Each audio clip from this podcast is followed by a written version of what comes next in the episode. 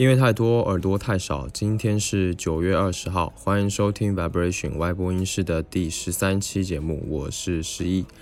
那刚才你所听到的歌曲呢，名字叫做 Agoraphobia，是来自美国的乐队 Dear Hunter 的作品，收录在二零零八年发行的专辑 Micro Castle 当中。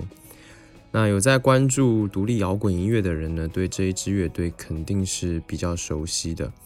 而这支乐队呢，正是今天我们要聊的音乐厂牌 Four AD 旗下的一员。这期的内容呢，真的非常的丰富，我会结合 Four AD 旗下的一些代表性乐队，来聊一聊 Four AD 的发展历史，以及 Four AD 的音乐风格，还有它的厂牌特色。不过呢，先别急啊，在聊 Four AD 之前呢，要先来聊一聊什么是音乐厂牌。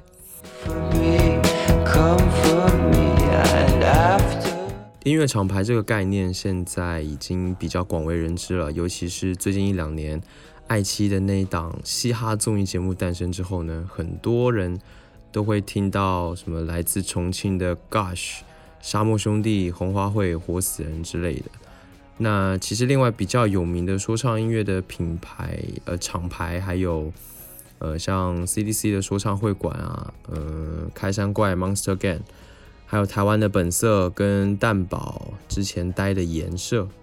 总之呢，上面这一些呢都可以算是听中文 hip hop 的人都耳熟能详的音乐厂牌了。那音乐厂牌到底是什么呢？音乐厂牌的英文叫做 record label，这个术语呢其实是最早源自于呃很早期的黑胶唱片，它中心会有一个圆形的标签，然后呢这个标签上面都会。非常显著的印刷着生产商的名称或者是其他的一些信息，所以呢，音乐厂牌如果用比较抽象的话来讲，大概就是指那些与音乐唱片或者是音乐录像带营销相关的品牌或者商标。然后呢，呃，另外呢，我在百度上搜了一下，我发现百度对音乐厂牌的解释是把它解释为。指音乐专辑的出版公司，现在主要用来指摇滚或者独立音乐、地下音乐领域的在用的。那这个解释不能说它错，但其实也不能算作对。其实音乐厂牌呢，它不只是一个公司，它也不是一个工厂，它更大更深的含义是在“牌”这个字。所以呢，我会更倾向于认为。呃，音乐厂牌它实际上是一个品牌，是一种代表了某种美学的一系列音乐作品的呃高度抽象的符号。那例如呢，你一听到某一个 rapper 他来自颜色，那你大概就能够知道这个 rapper 很可能是唱 jazz、hip hop 之类的音乐。所以说，就是呃，音乐厂牌它代表的是一个系列的音乐类型，它会有一个非常强的、非常浓厚的一个独有的特色在里面。所以，如果我们能够嗯去了解一下音乐厂牌，去知道一些不同的音乐厂牌，他们各自有什么特色，对于我们听音乐的人来说，也是一件非常重要的事情。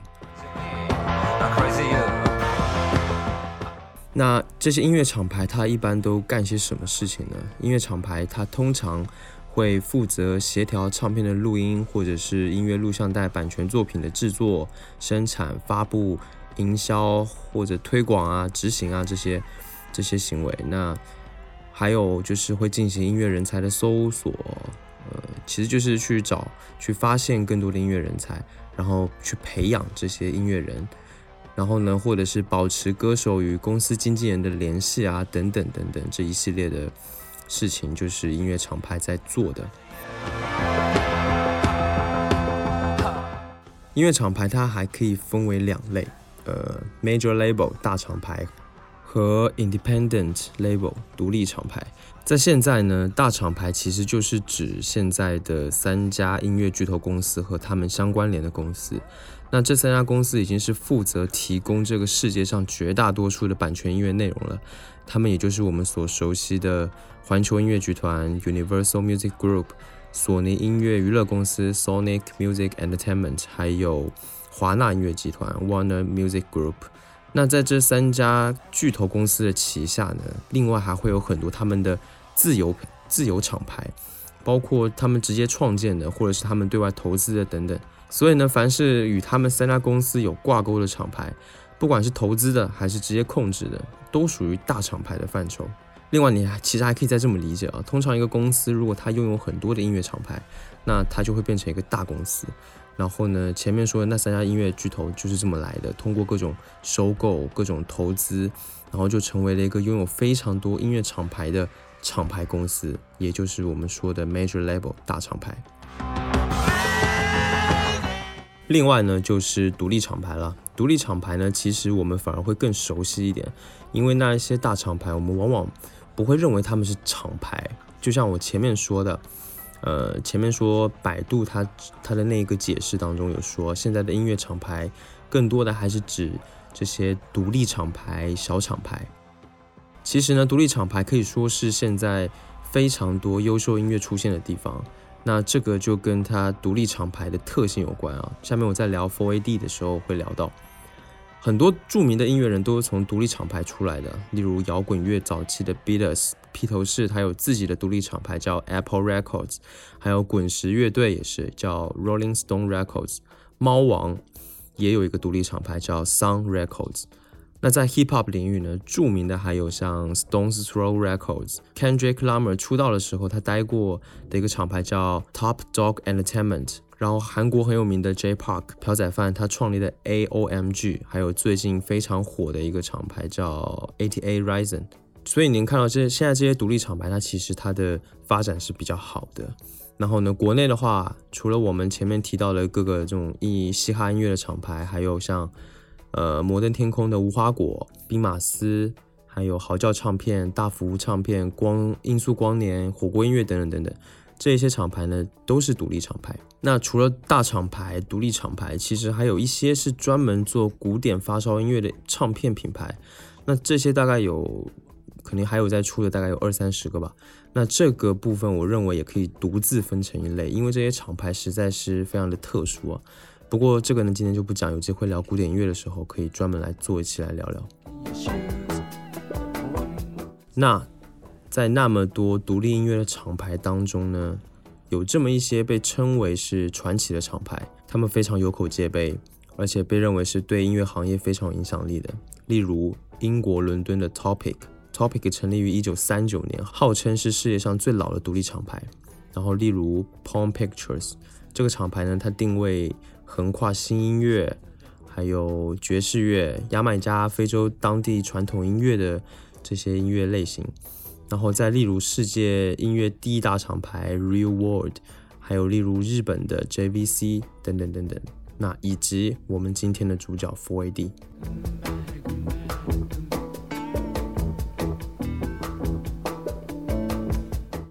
OK，前面讲了那么多，终于来到了今天的主角 Four AD。我会特意来聊一聊 Four AD 的原因呢，一方面是因为我个人真的非常喜欢。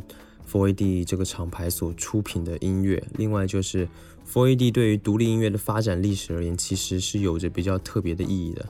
那它旗下呢有非常多在独立音乐界里非常独特，甚至可以说是对音乐类型有着开创性意义的艺人，例如 Bauhaus、呃 Pixies、Lush、Dead Can Dance 等等等等，有非常多的艺人。那 Four AD 呢？它成立于一九八零年，由 Evil Walls Russell 和 Peter Kent 两个人一起成立的。后来呢，Peter Kent 他在一九八一年的时候就离开了，然后自立了一个品牌。Four AD 呢就成为了由 Evil 他自己建立的厂牌。那 Four AD 成立至今已经有三十九年的时间了，马上就四十年了。现在呢是唱片公司 Beggars Banquet 旗下的一个厂牌。那其实呢，最早 Four AD 它还不叫 Four AD，而是叫做 Axis。呃，Evil 和 Peter Kent 最早是在 Beggars Banquet 开的一间唱片店里工作。那他们俩呢，当时受到了英国当时很流行的 Post Punk 音乐的影响，所以他就向公司借了两千英镑，然后又开了一家小型的唱片公司，就叫做 Axis。而且在一九八零年的第一个礼拜就出品了四张单曲。不过呢，其实两个人他对这个 Axis 这个名字一直都很不满意，因为他们觉得这个名字很容易引起意识形态的联想。那这个这里主要的指向就是指纳粹的意识形态。他们更想要的是一个无欲无求、没有任何意义、没有任何倾向的名字。而且没有多久呢，他们就发现啊，Axis 这个名字早就已经被一家美国的公司用了，所以呢，刚好呢就把名字改一下。最早在改名的时候呢，他们的决定其实也挺挺有意思的。他们当时的设计师在设计传单的时候，用了几个代表新的一年、代表进步的意思的词语来在纸上排版了一下。然后呢，呃，你可以在 show notes 当中看到这个排版。然后呢，他们就从当中挑选了 Four AD。那也有说法是说 Four AD 是 Forward 的谐音。另外呢，在一三年 Four AD 三十周年的时候啊，英国的《卫报》上还有一篇文章说 Four AD 这个名字是公元四年的意思。那这个意义其实我觉得是不正确的。当然了。这几个解释最后似乎都被证实为不是对的，但不管怎么样，Four AD 具体是指什么意思呢？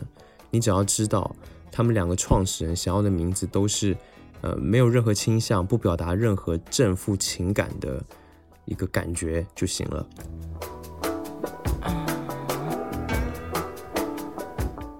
其实呢，从 Four AD 这个名字的由来，你就能够知道这个厂牌它所要表达的精神或者理念是一种非常前卫的一种不在乎的这种感觉。那这一点呢，当然就反映在他们所出品的音乐了。那他们的音乐呢，大概经过了这么几个阶段：八零年代初期的时候是阴暗粗糙的哥特摇滚，或者是后朋克啊，还有一些 hardcore 的东西。那中期呢，就是以低调唯美的音乐为主，例如新世纪音乐。然后呢，就是充满活力的 fusion guitar noise 和一些呃舞曲音乐。再来就是进入二十一世纪，它的音乐风格彻底的脱离了原本原本的样子，然后发展的非常的多元化。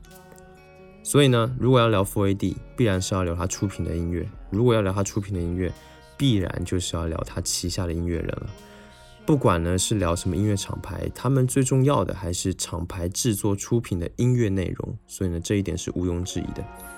那接下来呢就来聊一聊这几个不同时期的 Four AD，他旗下的艺人跟他们的音乐类型有些什么样的变化和有些有些什么样的特点吧。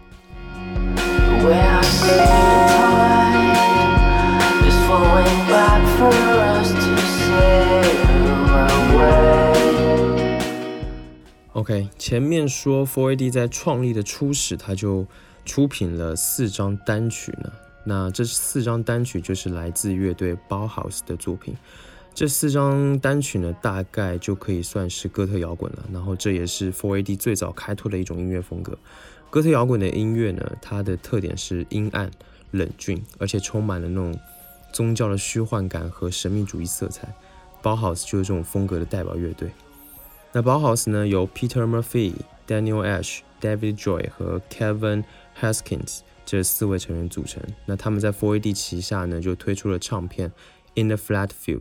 这张专辑呢，在英国开创了哥特摇滚这样的一个音乐派系，而且同时对呃后朋克还有其他的地下音乐的发展产生了非常重要的影响。Bauhaus 呢，在推出这张专辑之后就跳槽了，就跳槽到那个。Beggars Banquets 公司，然后推出了几张唱片之后就解散了。你现在听到的这一首歌呢，就是 Bauhaus 的第一张专辑《In the Flat Field》中的歌曲《Dark Entrance》。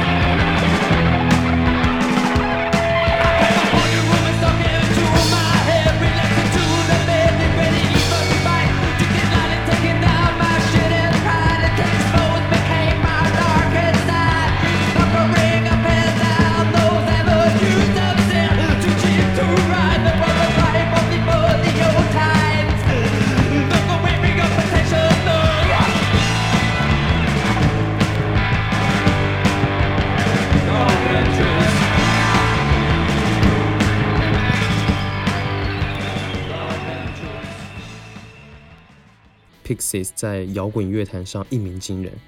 而且呢，这张唱片就是《Suffer Rose》这张唱片，后来还成为了 Grunge 风格的里程碑，是八十年代最重要的摇滚专辑。后来呢，它被《滚石》杂志评选为五百张历代最强专辑中排名第一百三十五位，连 Kurt Cobain 都曾经被这张专辑影响，然后受到这张专辑的启发。在这张专辑当中所呈现出来的音乐元素，就是那种非常强劲有力的吉他扫弦，呃，还有嘶吼式的唱腔，还有非常多非常大段 fuzz 吉他的噪音，然后对鼓的使用，还有在录音中他们尝试的一些独特的音效，都构成了 Pixies 特别狂放不羁的一面。现在你听到的呢，就是来自 Suffer Rosa 这张专辑当中的歌曲，叫《Break My Body》。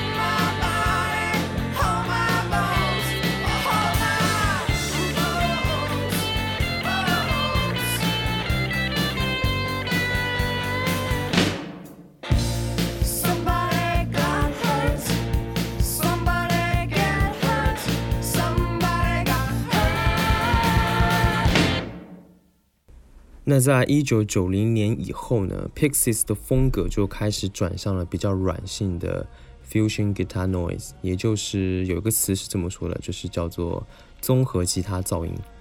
那综合吉他噪音 fusion guitar noise 就是 4AD 在一九八五年之后，在白噪音还有一些 hardcore 的基础之上开发出来的一种吉他噪音艺术。然后呢，fusion guitar noise 它又衍生出了像 Guitar Dominance、前进吉他、Noise Pop、嗯、噪音流行音乐等等其他的分支风格。那 Fusion Guitar Noise 它给人的感觉呢，是一种比较柔和、比较甜腻的风格。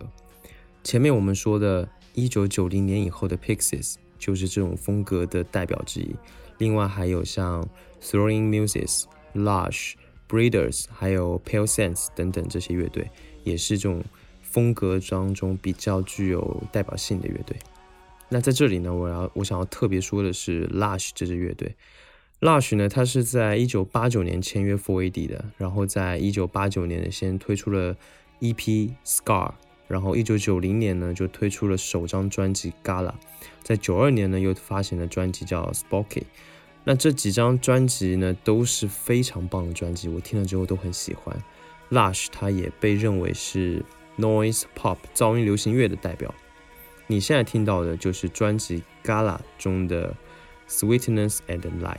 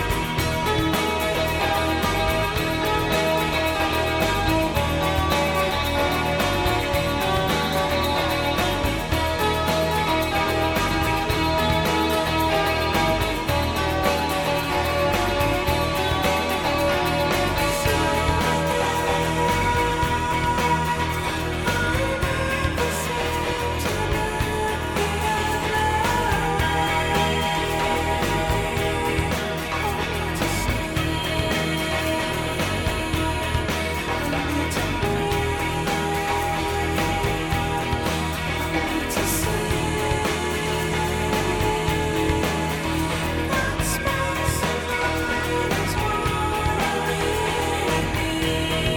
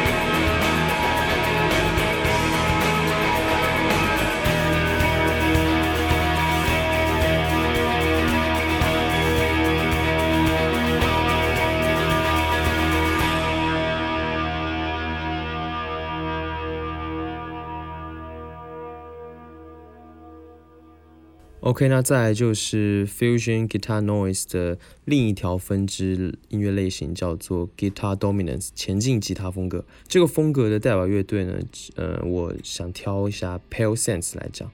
那 Pale Sense 这个乐队呢，它一直试图在回归传统和复古当中去寻找 Guitar Band 的新定义。这支乐队呢，它在伦敦的处女演出就让他们赢得了 4AD 的合约。随后呢，在一九九零年就推出了专辑《The Comforts of Madness》，然后在一九九二年推出了《In Ribbons》这两张专辑。那 Pale Sense 呢，它的音乐都是以吉他为核心的，然后分成三条线来平行发展，呃，包括清新爽朗、呃富于旋律的，还有那种激烈癫狂的，以及那种低沉虚幻的这三种不同的呃发展线。那除了英国之外呢，Pale Sense 在日本也非常的受欢迎。那他们曾经在日本发行过一张唱片叫《Mr. Dolphin》，现在正在播放的呢是他们专辑《In Ribbons》当中的《Audio》。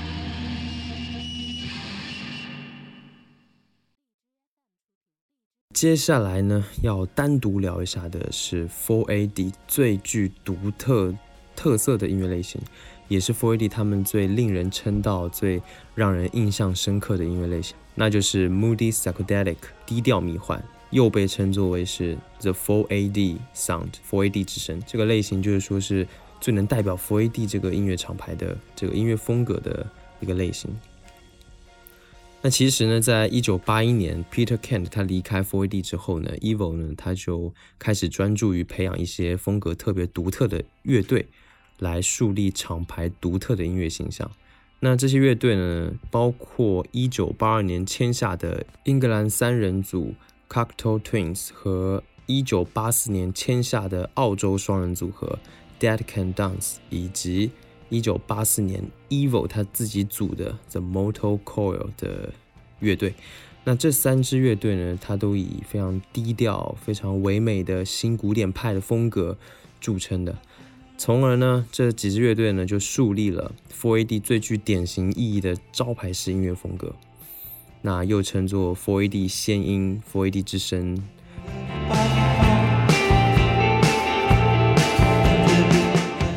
那首先先来说一下 Cocktail Twins 吧。Cocktail Twins 他们有一个非常呃非常文艺啊，或者说非常好听的中文名叫极地双子星。那他们呢是另类音乐当中的新古典派的开山宗师。那他们在电声的音乐当中呢引入了管弦乐，来营造出一种低调的凄美的音乐氛围。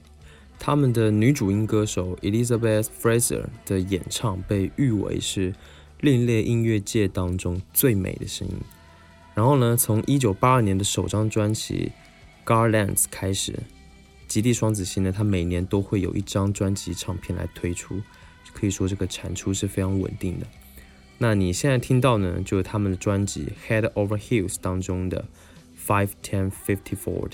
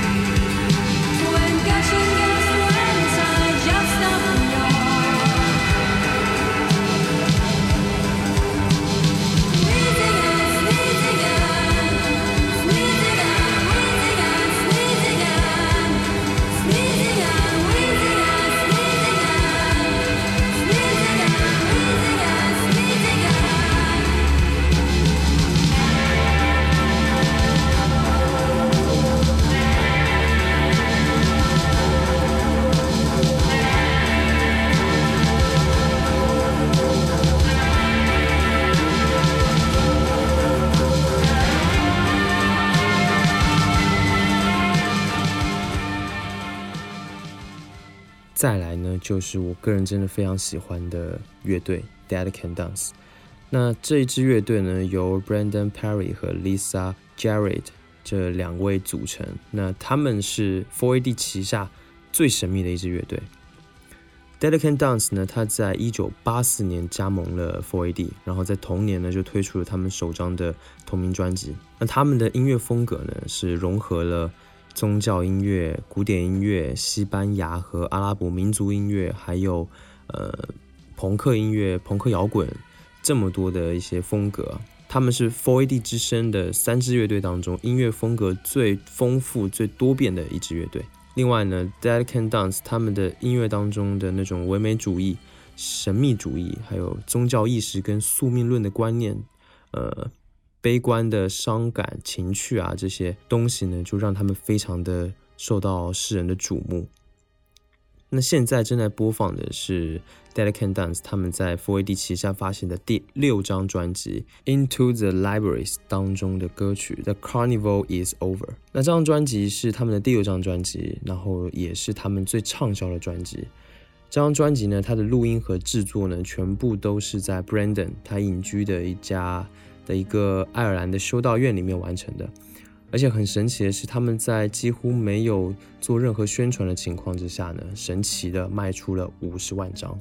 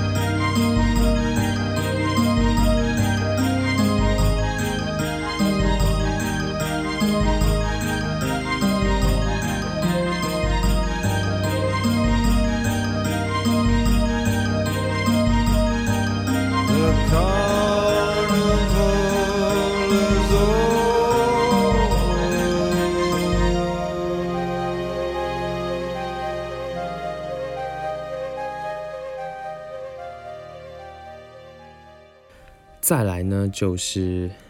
4AD 的创始人 Evil，他在一九八四年亲自挂帅，召集 4AD 旗下的乐队当中的一些精英分子所组成的即兴乐队 This Mortal Coil。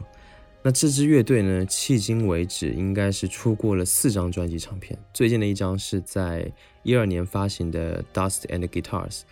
距离上一张一九九一年发行的第三张专辑《Blood》整整隔了二十一年之久。那这支乐队他们的每张专辑的特色就是每一张专辑都是由不同的乐手去参与而完成的。然后呢，这支乐队它的音乐显得非常忧郁，然后又很高贵，这个可以说是 Evil 他个人的音乐趣味的一个非常好的一个表证。那你现在听到的呢，是这支乐队在一九八四年发行的第一张专辑《It Will End in Tears》当中的第一首歌，叫《Kangaroo》。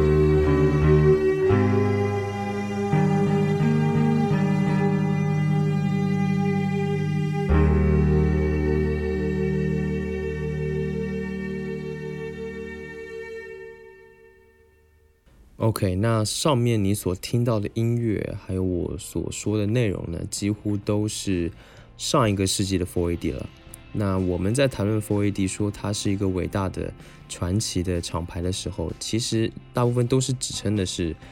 上个世纪的 4AD。那现在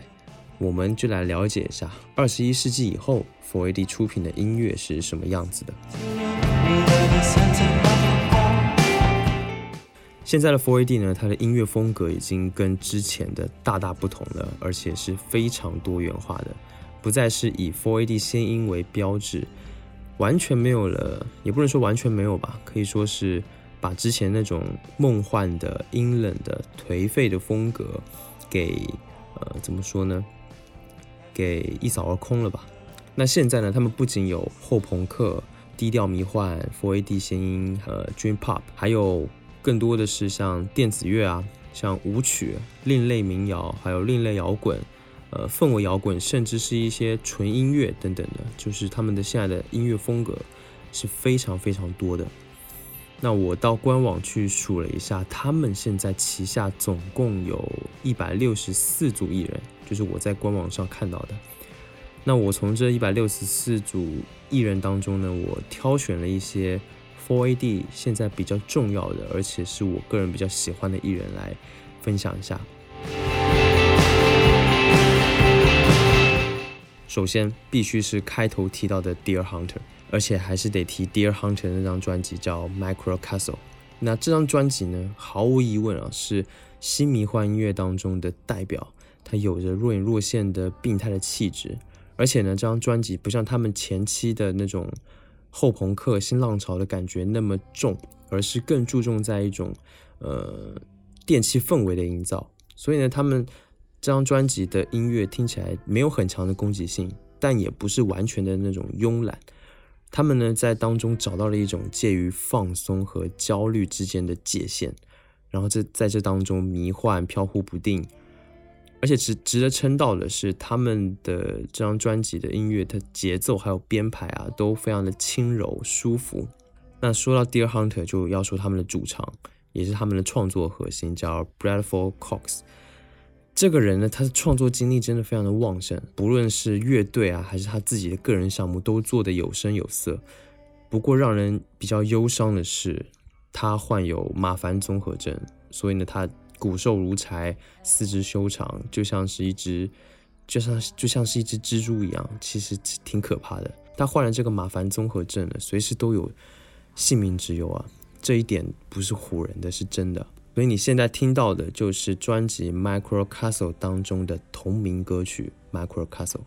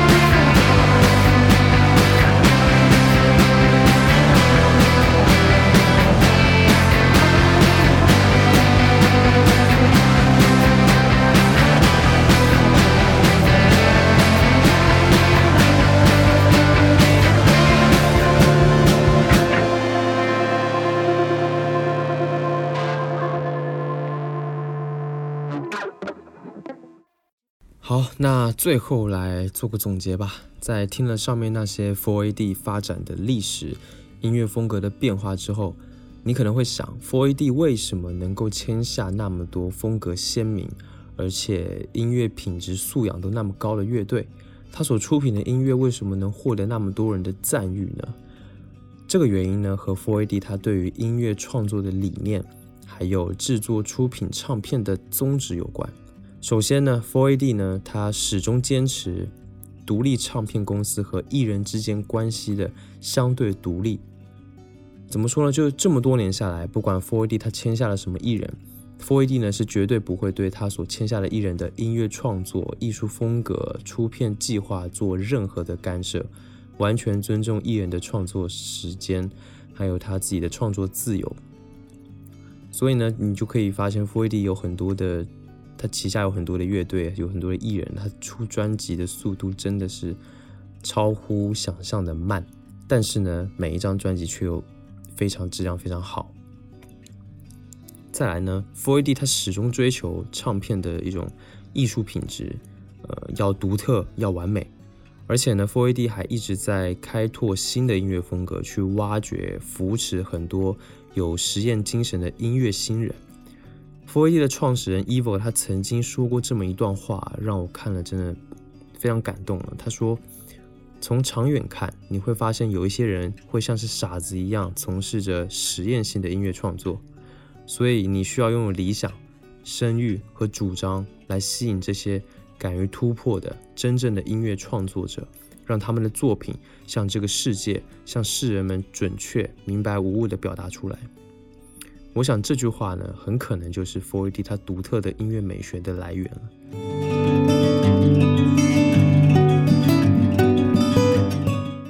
第三个宗旨，Four D 呢，它采取的是非常谨慎的音乐发行代理策略，以此来保证 Four D 它自己的厂牌独立性。那这一点其实很有趣啊，因为 Four D 它没有自己的一个全球的发行系统，所以呢，Four D 就要和各种公司和各种大公司去谈代理。那在这个过程当中呢，Four AD 就尽量让这些代理分散到各个不同的公司去。然后呢，所以根据不同地区的不同乐队，它就有不同的代理公司。那这一点呢，就让 Four AD 它的音乐代理发行形成了一张非常错综复杂的网络。于是呢，就造成了 Four AD 的唱片在市场上、在市面上不是那么容易找得到的，而且价位往往还很高。当然啦，这个仅仅是在针对流媒体还没有像现在这么流行的时候的策略了。最后呢，也是很重要的一点，佛威蒂他会把唱片的封套和包装，把它看得非常的重要。嗯、凡是佛威蒂出品的音乐呢，它的专辑啊，它的呃封套啊，还有包装啊，往往都是抽象的、神秘的，而且呃很唯美，有一种美感在里面。Four AD 呢，它有专门的文案设计师和摄影师，最早呢是组成了一个名字叫 Twenty Three Envelope 的美术设计小组，然后呢，把这个 Four AD 厂牌自己独特的音乐趣味啊，从呃这个艺术趣味啊，从听觉延伸到视觉感受上。后来呢，这个美术设设计小组它不断的改组啊，不断的发生变化，但始终一直在为 Four AD 的唱片做视觉工作。所以你会发现，Four AD 出品的唱片啊，总是会有非常好看的封面。呃，实体专辑更是连整个包装都非常的有特色和艺术美感，这一点 Four AD 做的确实特别的好。那些封面党就很多听 Four AD 音乐的人，他本身就是一个封面党，很多人他是因为封面被被封面吸引，所以才去听这个专辑的。后来发现他喜欢听的那些专辑，他喜欢的那些封面，都是来自 Four AD。像我就是可以说就是这样子的情况。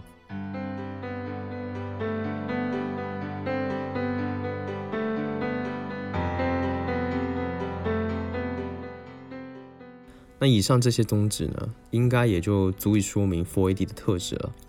尽管到了现在，Four AD 已经相较从前有了非常大的变化，但是 Four AD 身上那股子独立性的那种劲头啊，却一直没有消失。而且独特的是，你如果去细细品味 Four AD 所有时期的不同音乐，你会发觉 Four AD 这个独立音乐厂牌一直都是游离于时代，保持着自己一贯的美学概念，但同时又与时代紧密的相连着。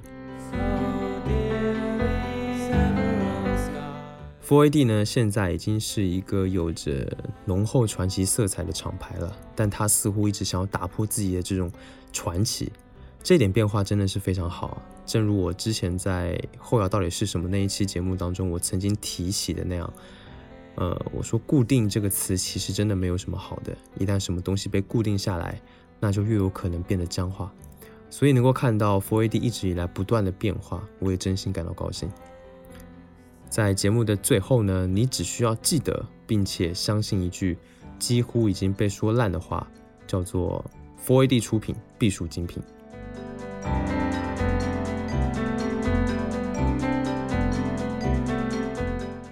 好啦，那今天关于 Four AD 的播客节目内容就到这里结束了。感谢你收听 Vibration Y 播音室。本节目是一档以音乐爱好者、乐迷的视角去聊任何关于音乐的一切事物的播客节目，旨在让更多对音乐有感知力、有兴趣的人去听、去了解这世界上更丰富的音乐，并且能够尝试着去发现这些丰富之中所蕴含的美和感动。欢迎订阅这个播客，不论你有什么样的感受或者意见，或者你有什么想听我聊聊的话题，都欢迎你留言或发电子邮件给我。电子邮件的地址在 show note 当中可以看到。所有的留言我都会查看，并且一一回复。期待下次见面，分享更多音乐的好东西给你。拜拜。